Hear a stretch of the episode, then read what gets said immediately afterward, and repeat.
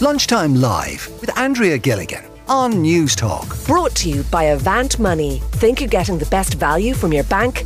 Think again. The issues facing those planning trips to Dublin, our capital city, has been well publicised in recent weeks between the soaring hotel prices, the rental car squeeze, and of course the airport and baggage chaos, something we've well documented on this programme. But the famous travel guide, The Lonely Planet, if you're familiar with it, you'll know it is the go to Bible for travelling anywhere across the world. And they've actually featured this list, it's a litany of problems on their recent guide to Dublin City. They're warning potential visitors against some of what they describe as the horrors and the issues that you might encounter. Um, is Dublin really that bad though? Is it on the blacklist? Let us know today. 53106 is the number on the text line. Joan Scales is from travel to Ireland.ie and she's with us on the line. Joan, is it really that horrifying? Hi, Andrea. Thanks for having me on the show. Uh, Andrea, I'm a city dweller, so I must say I see it up hand up up front of what's going on. It was like at Easter, someone turned the light on again, and the city is packed. It's heaving. There's visitors everywhere. I mean, it's great to see them. But we really can't cope, and I have to agree with the Lonely Planet and say we do not have enough hotel rooms. We don't have a lot of hotels, of course, didn't come on stream because of the um, pandemic. You know, the disruption to construction we don't have enough hotel rooms. I mean, I remember years ago when the convention centre was being built, there, there was a, a, plan that we would have around somewhere between 25 and 35,000 hotel rooms. We have less than 18,000 now. But all I see everywhere, Joan, it, hotels going up all over Dublin City. I know they're being built, but they're not finished yet. I mean, you've the, the Hampton Inn down in Chancery Lane, um, that I think is around 300 rooms. It's not ready. It was due to open in January. It's not open yet. The Motel One is another 300 rooms in Liffey Street. Still no sign of that opening. Then you've a massive hotel there up in um, Newmarket Square. Still no sign of that opening. You know, so we just really don't have enough rooms to cope with the amount of visitors. And and they're back. They're back in force. I know they're back in force because over the weekend the duck tour was out again. So you know there's lots of visitors around the bar cycles are out. You know, the pedal cycles mm. taking a dozen people around the city. They're all back, and and also the um, you know the other pe- pedal cyclists taking people around on their bikes.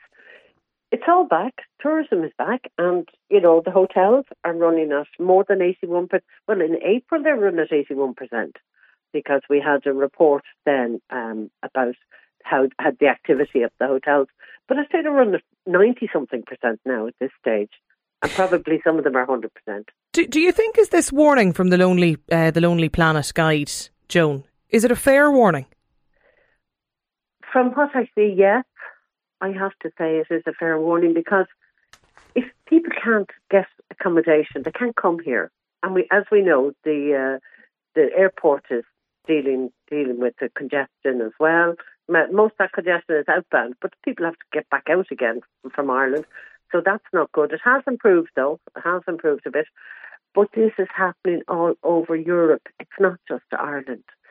And one of the main problems is staff shortages. I mean, everybody is complaining. They can, mm. Restaurants can't open fully open. Like I tried to book Tapas de Lola in Camden Street for next Wednesday, for Wednesday. They're only opening Thursday, Friday, Saturday, Sunday. They don't have enough staff you know, they're only one of a restaurant. Yeah, and I well, well, actually, that, that's one of the elements. That's one of the warnings that they talk about yeah. in the Lonely Planet Guide. Have you booked your favourite restaurant in advance? They actually, what what they say on the, the uh, uh, in their guide on their Bible, on the weekends, it's likely you'll have as much chance scoring the winning lotto ticket as bagging a walk-in city centre restaurant. That's how they. That's what they describe trying to get a table in Dublin city centre at yeah, the weekend. And not, and not only that, you know, restaurants will, will look for, and rightly so, they're looking for people's credit card numbers up front so that they don't have that uh, empty empty mm. spaces. Yeah, they, they uh, also they, they, also talk to Joan too about um, the fact that one of the things we've kept since the pandemic is even though the government no longer require you to book a table, but that a lot of pubs, it seems, according to Lonely Planet, still enforce that rule on Friday and Saturday nights when demand is high. They also go on to say you can expect to be standing for much of the night as well. Stay with us, Joan. Eugene Garrihy from Dublin Bay Cruises is is with us too on the programme today. Eugene, do you think is this um, warning to tourists from the Lonely Planet today, the fact that it's basically citing to tourists about the horrors of visiting Dublin City, is it fair? Hi, Andrea. Yeah, well, I actually didn't hear it, uh, but anyway, I, I, picked up on some of the conversation just now. But um, yeah, I think that the centre of Dublin, there's no doubt about it, is uh, pretty clustered with uh, tourism. You know, it's uh, it has its limitations, and there, the tourists are back in their droves. However, I think there's something that should be pointed out.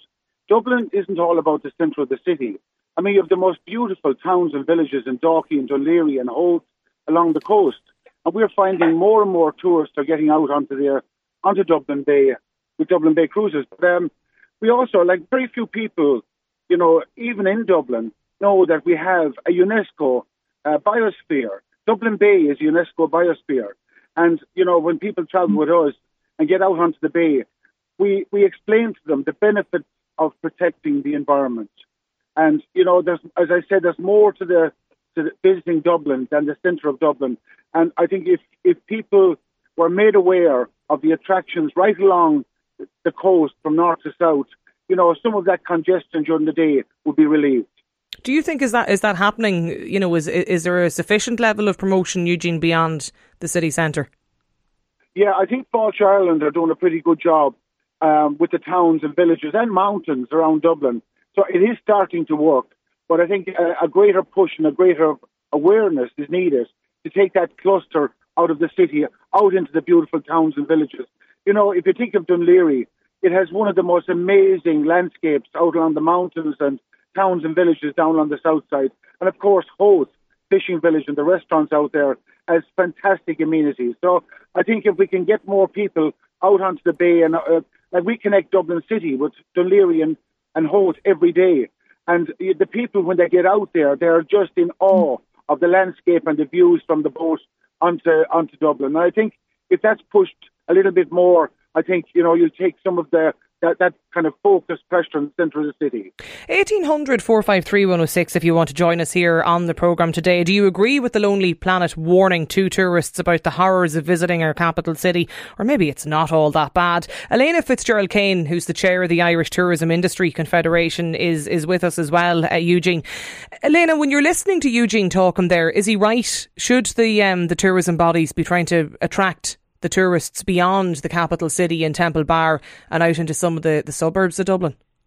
Absolutely, there's huge opportunity. There's huge beauty and so many places of interest, um, and that, and I suppose Dublin Inc. We often think of it in the context of city centre and that, but I think you know there's an opportunity to highlight the amazing beauty that's around there and so many great things to visit. And I suppose look, Irish people over the last two years for all the wrong reasons in terms of a pandemic, had a great opportunity to explore all of Ireland in Dublin. Um, and I think, you know, we, we the sense of kind of connection, connecting with experiences we'd had before. There's a little bit of a nostalgia. And then there was discovering all the great new experiences. And I suppose it's interesting because we're talking about, you know, value, availability, etc. I mean, the landscape has changed so much in the last two years. And right now, in terms of like uh, Joan she spoke about Easter, it's like as if the lights uh, turned on, and, and that's something we would have felt down here in Adare as well. But there's an unexpected recovery and I suppose in an Irish context, right, you, you know, we are building on the experiences over the last two years. You've huge pent up demand, you've considerable savings. There's a huge amount of deferred bookings going on. We're seeing people celebrating 60 seconds and all sorts of birthdays. You know, there's government contracts which have affected the supply of hotel services and other services, you know, and then there's the pipeline of rooms not completed. So there's all the reasons why this is not a normal year in terms of demand. There's also a lot of people who are travelling overseas because they haven't been able to for the last two years. And it's interesting if you look in January, it looked like only 63% of airline capacity was going to be restored this year. Now it's in the upper 90s, um, and that so but the big difference that we've seen is yes, there's a lot of deferred bookings, pent up demand, but there's a huge amount of pre booking going on. And I think part of the pandemic was we learned, you know, the importance of pre booking. And that's one of the things I'd be saying to people, you know, book as early as possible, book direct. You can often find when you use agents like online travel agencies, you're paying much higher rates. And sometimes it could be even something simple like I have three children. If I type in two adults and three kids, it may discreetly give me back two rooms. It was never my intention to book two rooms. So all of a sudden, it looks like I'm being charged double, and certainly it's at higher rates. So there's book as early as you can, book direct, but there's plenty of value around Dublin, you know, in the city centre, well, across I, I, I, Elaina, I'd love to know, to be honest, I'd love to know where the value is because when, when I was going through the Lonely Planet guide um, earlier this morning, and some of the fi- some of the figures they're, they're actually citing, they, they looked at a, an average weekend availability in Dublin city centre in July for two people. Average price ranged from seven hundred to nine hundred euro, and the cheapest price was for four hundred and eleven euro for a private room in a purpose built student accommodation. Yeah. You couldn't call and, that know, good value. Yeah, that's excessive. But then equally, Andre, today now I looked and to secure a double room in Dublin, and again I just picked one hotel. I didn't look at a range.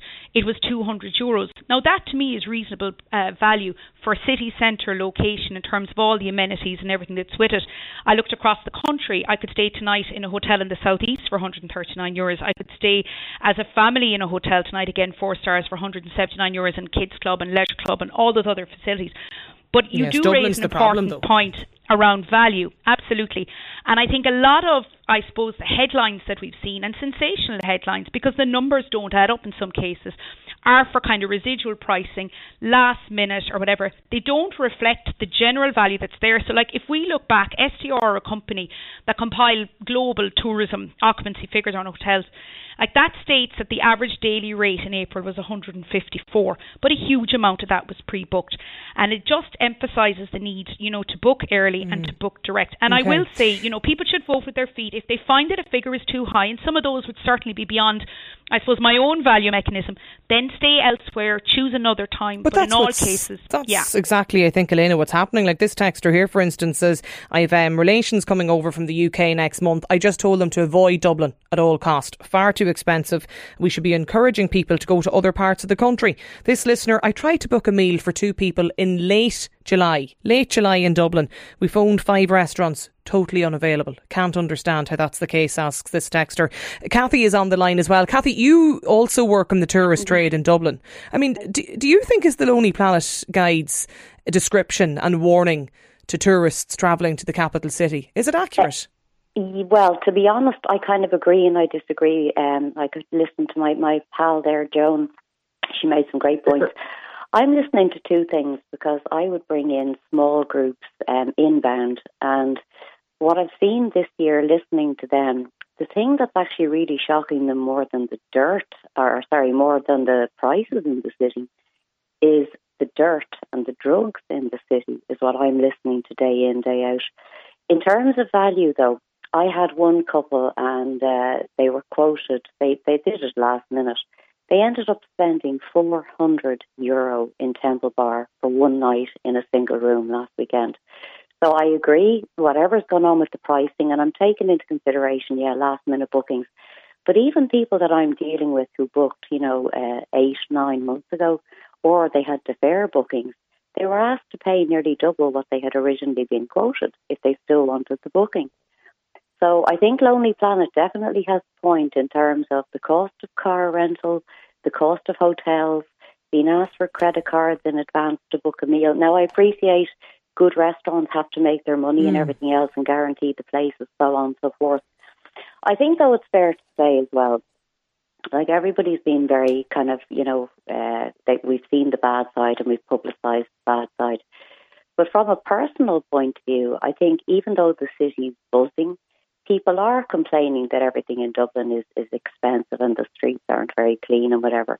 On the other hand, I think what Lonely Planet is saying is only showing the one side. Like I had a group, for example, last uh, Wednesday, Thursday. They were here for Bloomsday, and absolutely everywhere we went in the city, the greeting they got, whether we were in Sweeney's, whether we were in Kennedy's, whether we were in Davy Byrne's, everybody in the tourism industry is breaking their back to offer and extend the Míle Fáilte. Yeah. And I think that's what's really not being publicised. Like, again, I do a lot of step on guide work for the likes of Wild Rover and stuff. And once you get people outside of Dublin and what the others were saying, show them Kilkenny, show them Glendalough, show them, even take them to Belfast, and they'll come home at the end of the day saying, "Wow, Ireland! When you get outside Dublin, it's mm. just amazing." You know. I know. Well, it's it's interesting when you look at the Planet Guide travelling to Dublin this summer. Eight questions to ask yourself before you consider going there. That is the topic of conversation today here on Lunchtime Live. I'd love to hear listeners' experience. Have you tried to book accommodation in Dublin city centre recently? Have you? What, what, have you been to Dublin? Have you stayed here? What was your experience like? Five three one zero six is the number if you do want to get in touch with us. Joan Scales, Eugene Garrihy, um, also Elaina Kane and Kathy. Thanks a million for joining us on the programme today. We will try and come back to this though a little bit later. I see another text in from this listener who says Dublin, it's in a dreadful state. Rough element around the streets untidy, no public toilets, far too expensive, can't get anywhere affordable to stay. P- public transport is a joke. You can't even go for a meal. Lunchtime Live with Andrea Gilligan. Brought to you by Avant Money. Weekdays at midday on Newstalk.